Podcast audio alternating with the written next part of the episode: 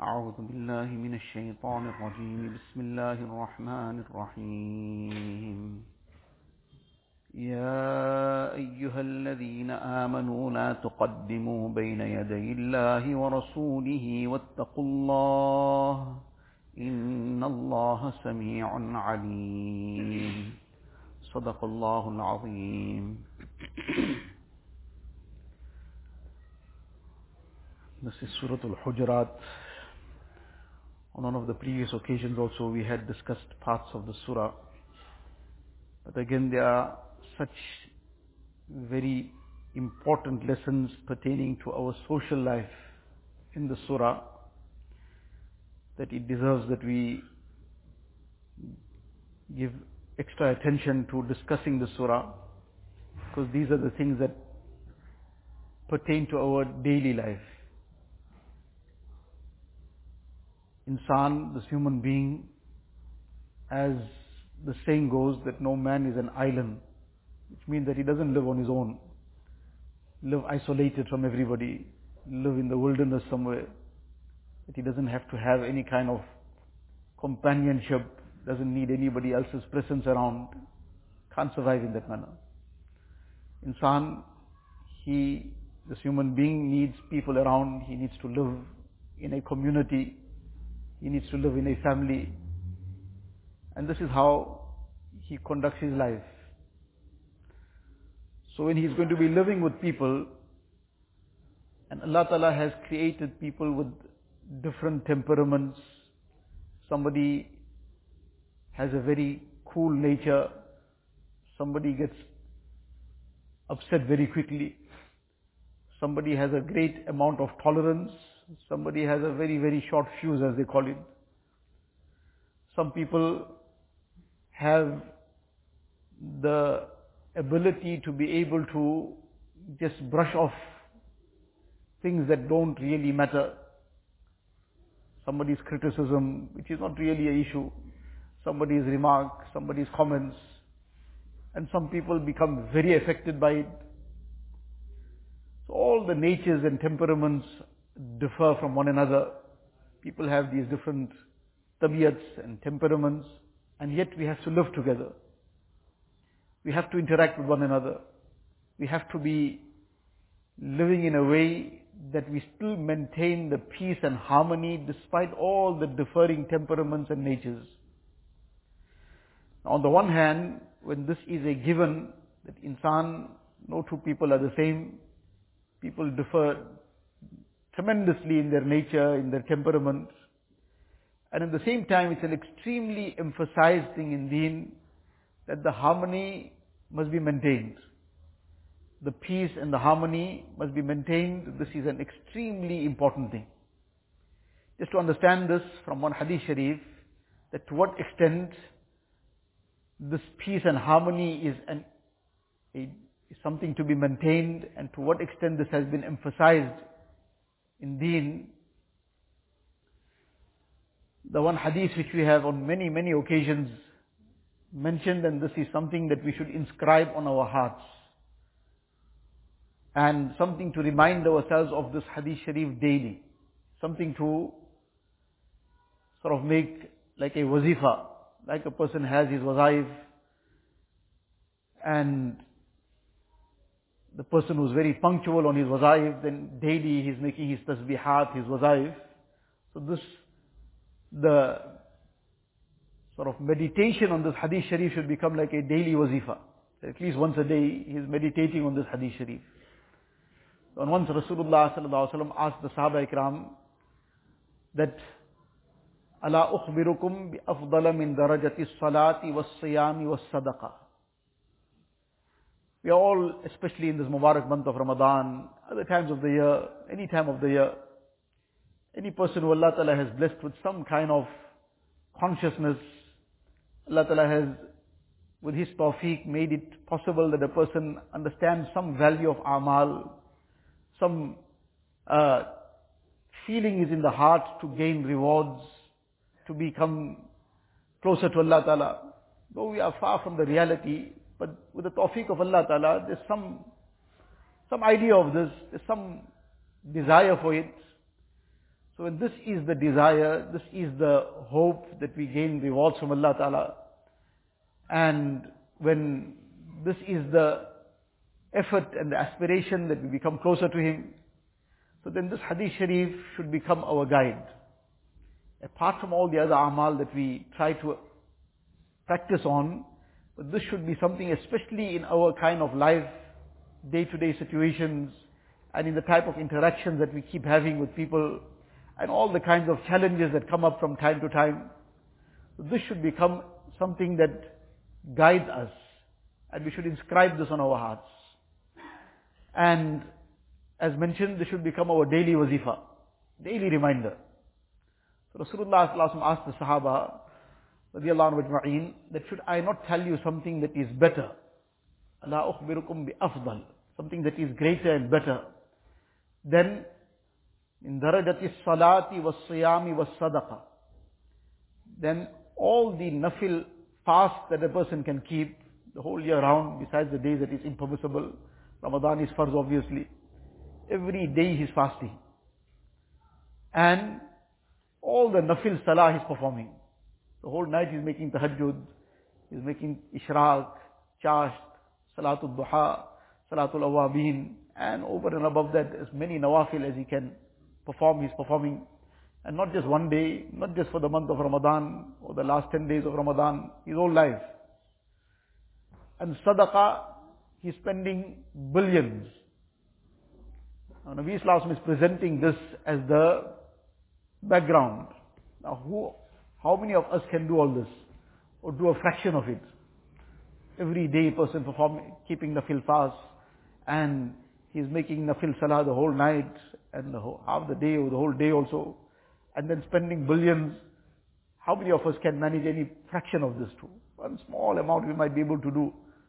Nabi Islam is saying something greater than all this. In terms of earning rewards. The Sahaba were really eager, because they were very, very eager for every reward that they can gain. So they said, please do tell us. So Rasulullah said, Islahu Zatil Bain.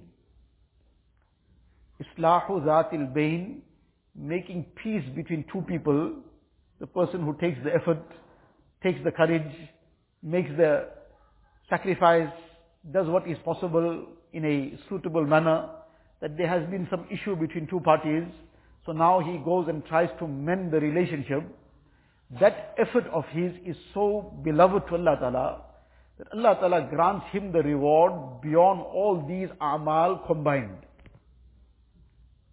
We can't imagine it. We can't imagine the reward of all these amal in their individual capacity, only the fasting for the whole year round, or only the salah the whole night and day, or only spending billions in sadaqah. Allah Ta'ala loves this person's action so much that Allah Ta'ala rewards him with the reward more than all these amal combined. Beyond our imagination. So while on the one hand this is the big lesson about what great rewards there are in trying to make peace between people, what we understand from this hadith sharif very, very clearly, that what is the value of maintaining that peace and harmony. Because this is a reward for the person who goes and makes that peace. So he's bringing back to normality that which Allah Ta'ala loves so greatly. Allah Ta'ala loves that peace and harmony to exist.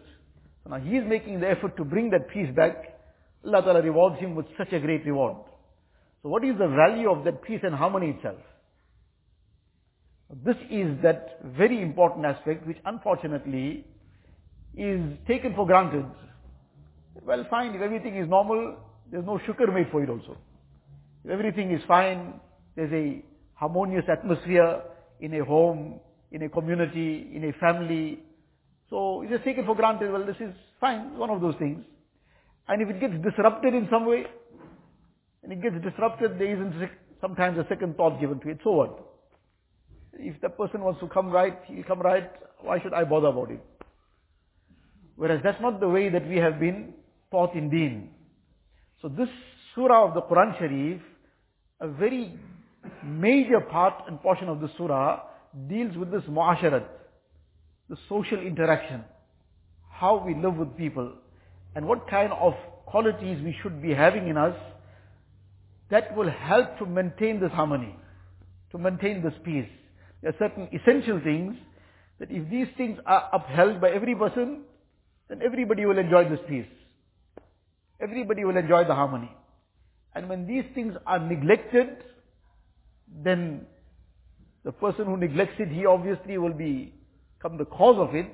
But then everybody else, others around, everybody suffer the consequences of this neglect by the, due to the harmony being disrupted, due to the problems and then arise. So this is the very important aspect in deen, which many a times these are not even regarded as an ibadat. That a person taking the effort to maintain peace, the person taking the effort to subdue his own emotions in order to maintain the peace. Or sometimes he is foregoing some right of his, but just in order to maintain the harmony and peace. Person humbling himself in order to maintain that peace. This is not even given a second thought that this is also an ibadat. Whereas we understand from this hadith sharif, that is why this hadith should be inscribed on our hearts. And it should be a daily reminder for ourselves. We should start off the day by reminding ourselves about this hadith sharif. So, the surah of the Quran Sharif has so much of these lessons in it that the Mufassirin, some have titled this, apart from Muasharat, a lot of these things, they're all interrelated, akhlaq, the akhlaq issues, Muasharat. Some have titled the surah, though the name of the surah is Suratul Hujurat, some have titled it as Suratul Akhlaq. That this surah is encompassing all the lessons of akhlaq in it. And really it is this akhlaq that holds within it the guarantee of all the good that we are looking for. And this is the reason why on the day of Qiyamah also, the weightiest thing on the scales of good deeds, the weightiest thing on the scales of good deeds is khuluqun hasan. ما من شيء أثقل في ميزان العبد المؤمن يوم القيامة من خلق حسن. There's nothing weightier on the scales of good deeds. Obviously the farais, the wajibat have their own rank. Thereafter there's nothing, and akhlaq is also part of the farais. There's nothing weightier on the scales of good deeds than good character, good akhlaq. Normally, that good akhlaq, normally meaning abnormally. Unfortunately, the abnormal has become like normal. So this is the abnormal thing. That abnormally it has become that akhlaq is not even regarded as part of deen. It's just a good thing, fine. It's like part of just human nature or something that a person, or rather human etiquette, a person should have good akhlaq. As far as deen is concerned, well, it's more ibadat, salah, zakat, fasting, hajj. Indeed, these are the pillars of Islam. But akhlaq is part and parcel of this deen to such an extent that there is nothing weightier on the scales of good deeds on the day of Qiyamah than good akhlaq. But adopting good akhlaq, which requires adopting sabr, forgiveness, overlooking the faults of others, tolerance, hilm, tawazu, adopting humility, generosity, and all these various good and noble qualities, at the most it's something good, bas. But it's a very, very great ibadat. Very often this escapes us. So this is the surah of the Quran Sharif, which brings forward these many lessons. The surah is titled, as we mentioned, Suratul Hujurat. The name of the surah and the title of the surah is due to the ayat of the Quran Sharif that is in this surah in among the opening ayat where Allah Ta'ala says إِنَّ الَّذِينَ يُنَادُونَكَ مِنْ وَرَاءِ الْحُجُرَاتِ Hujurat, this is the plural of hujara, which means room. So the rooms, the apartments of the Azwaj Mutahharat. Now this is only one, in one ayat, this word comes once, hujurat. But on that note, this ayat has this word hujurat, which refers to the rooms of the Azwaj Mutahharat, our mothers, the Ummahatul Mu'mineen. On that the surah has been titled. So it's not just that anything was just chosen at random for the name of the surah. It's highlighting something. Highlighting something very important. that the hujurat and the, the rooms of the Azwaj Mutahharat has some tremendous significance in it. Regarding these rooms, which we titled or we called, we translated as apartments, our mind already when we were here, the word apartment goes to something maybe some kind of uh, whatever imagination our mind might, might run to. But these apartments or these rooms of the Azwaj Mutahharat, Atta Khurasani rahimahullah, he describes it and he says, I witnessed and I saw the rooms, it was still existing in his time. I saw the rooms and the apartments of the Azwaj Mutahharat. And he then describes it, what were these apartments of, how they were built, what was it. So he says, min jaridin nakhl. These were the walls, the walls were date palm. The date palm, long thin trunks. So they were all lined up together to create the wall. And for the doorway, وَعَلَى أَبْوَابِهَا الْمَسُوحِ مِنْ شَعْرٍ أَسْوَدٍ This coarse sackcloth as we can understand it, of black wool. That was the door. And what was the size of it? Just to understand it from one hadith sharif, where Aisha Siddiqa radiallahu anha says that Rasulullah sallallahu alaihi wasallam, when he would be performing his tahajjud salah, so he would perform very lengthy salah for an extended portion of the night. So she would be resting. When Nabi Sallallahu would go into sajda, he would with the indication of his hand indicate to her that he's now going into sajda, so she would withdraw her legs out of the way to create the space for him to perform sajda. This was the size of that room. That if somebody was resting, somebody was lying down, and somebody else had to perform salah, there wasn't sufficient space now for the person to be able to get into sajda. The person who is sleeping would have to move their leg away so that there was sufficient space to perform sajda. This was the homes of Rasulullah sallallahu alaihi wasallam. These were the kind of rooms that they lived in. And he then says that later in time the uh, decision was made that these rooms would be demolished to extend the Masjid al-Nabawi sallallahu alaihi wasallam, the time of the, when the expansion took place in the time of Walid bin Abdul Malik. So this message was now sent out, or this, this uh, uh, decree was now read out in public, that this is going to be now what's going to be taking place, that soon the expansion of the masjid is going to take place, and these rooms are going to be now demolished because they're going to come into the section of the masjid itself. This is Sa'id ibn Musayyab rahimahullah, a very great tabi'i. He began weeping over this. And he said, how I wish they had left it as it was. That people who would then come in time, people who would grow up tomorrow in Medina Munawwara itself, and people who would come from outside, they would still have something to witness of what Rasulullah contented himself with in this life that he was Sayyidul Awwaleen wal Akhirin. He was the leader of every of the every human being that set foot on earth and the greatest of the creation of Allah Tabaraka wa Ta'ala. Ba'das Khuda Buzruk Tu'i Qissa Mukhtasar.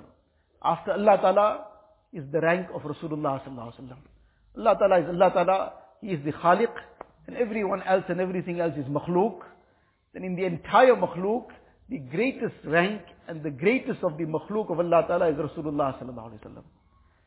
But yet in his Mubarak life, though he was offered, Allah Ta'ala had offered to him, that if you wish, we would convert these mount, this mountain into gold for you, and it will follow you wherever you wish. But Rasulullah Sallallahu Alaihi Wasallam, he chose that I prefer that one day I should eat and make shukr, one day I should be hungry and make sabr. And this was the simplicity with which he conducted his life. So this is another lesson on itself, a very, very important and very major lesson, the lesson of simplicity, that this is what should be the life of a mu'min. Indeed, we are nowhere close to that caliber, and we shouldn't try to come to that level, we won't manage it. But within our own, in our own situation, and what is the general norms and standards of the average living standards, within that we should aspire for simplicity. Within that we should aspire to keep things simple. And making luxury the focus of life. This is something very, very detrimental, very harmful. Allah Ta'ala blesses with some ni'mat, blesses with some bounty. That all means we should use it. Something that has come in a halal manner. Something that has come without hankering after it. Allah Ta'ala has blessed a person with some ni'mat. All means we use it, make shukr. But that is not to be the focus of life. Once Rasulullah Sallallahu addressed the Sahaba and said, Innal bazazata minal iman. The Sahaba were actually sitting and discussing that what is something really truly to be aspired for in terms of qualities or things.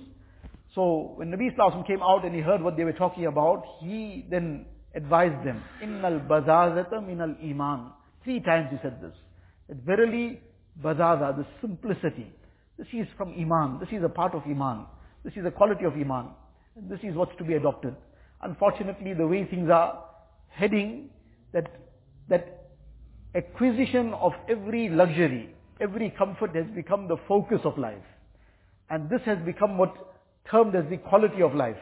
The quality of life means we must keep trying to upgrade and update all the time, no matter how good something is, but it is not good enough if something better has now come on the market.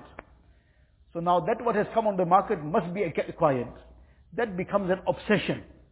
I, no matter how good something is, I still haven't even learned all the features of what I have already.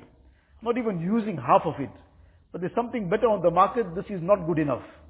Why? Because that has become an object in itself. That has become the purpose of life. Then that there's never an end to it.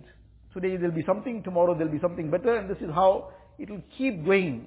Because somebody has to make money out of it. So they will make money out of people's obsession. So they create the obsession first, that if you don't have this, then something's wrong with you.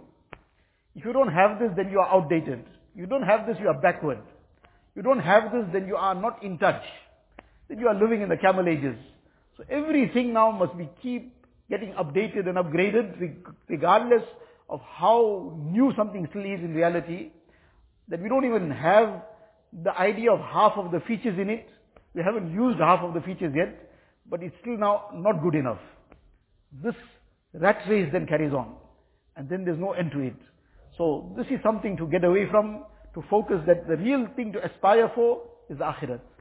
And the great bounties of Allah Ta'ala in the akhirat, then whatever Allah Ta'ala blesses, a person makes a moderate effort within the limits and norms, that's within moderation, and then whatever Allah Ta'ala blesses in that, he makes shukr upon that and uses that. Allah Ta'ala give us tawfiq. Inshallah we'll continue.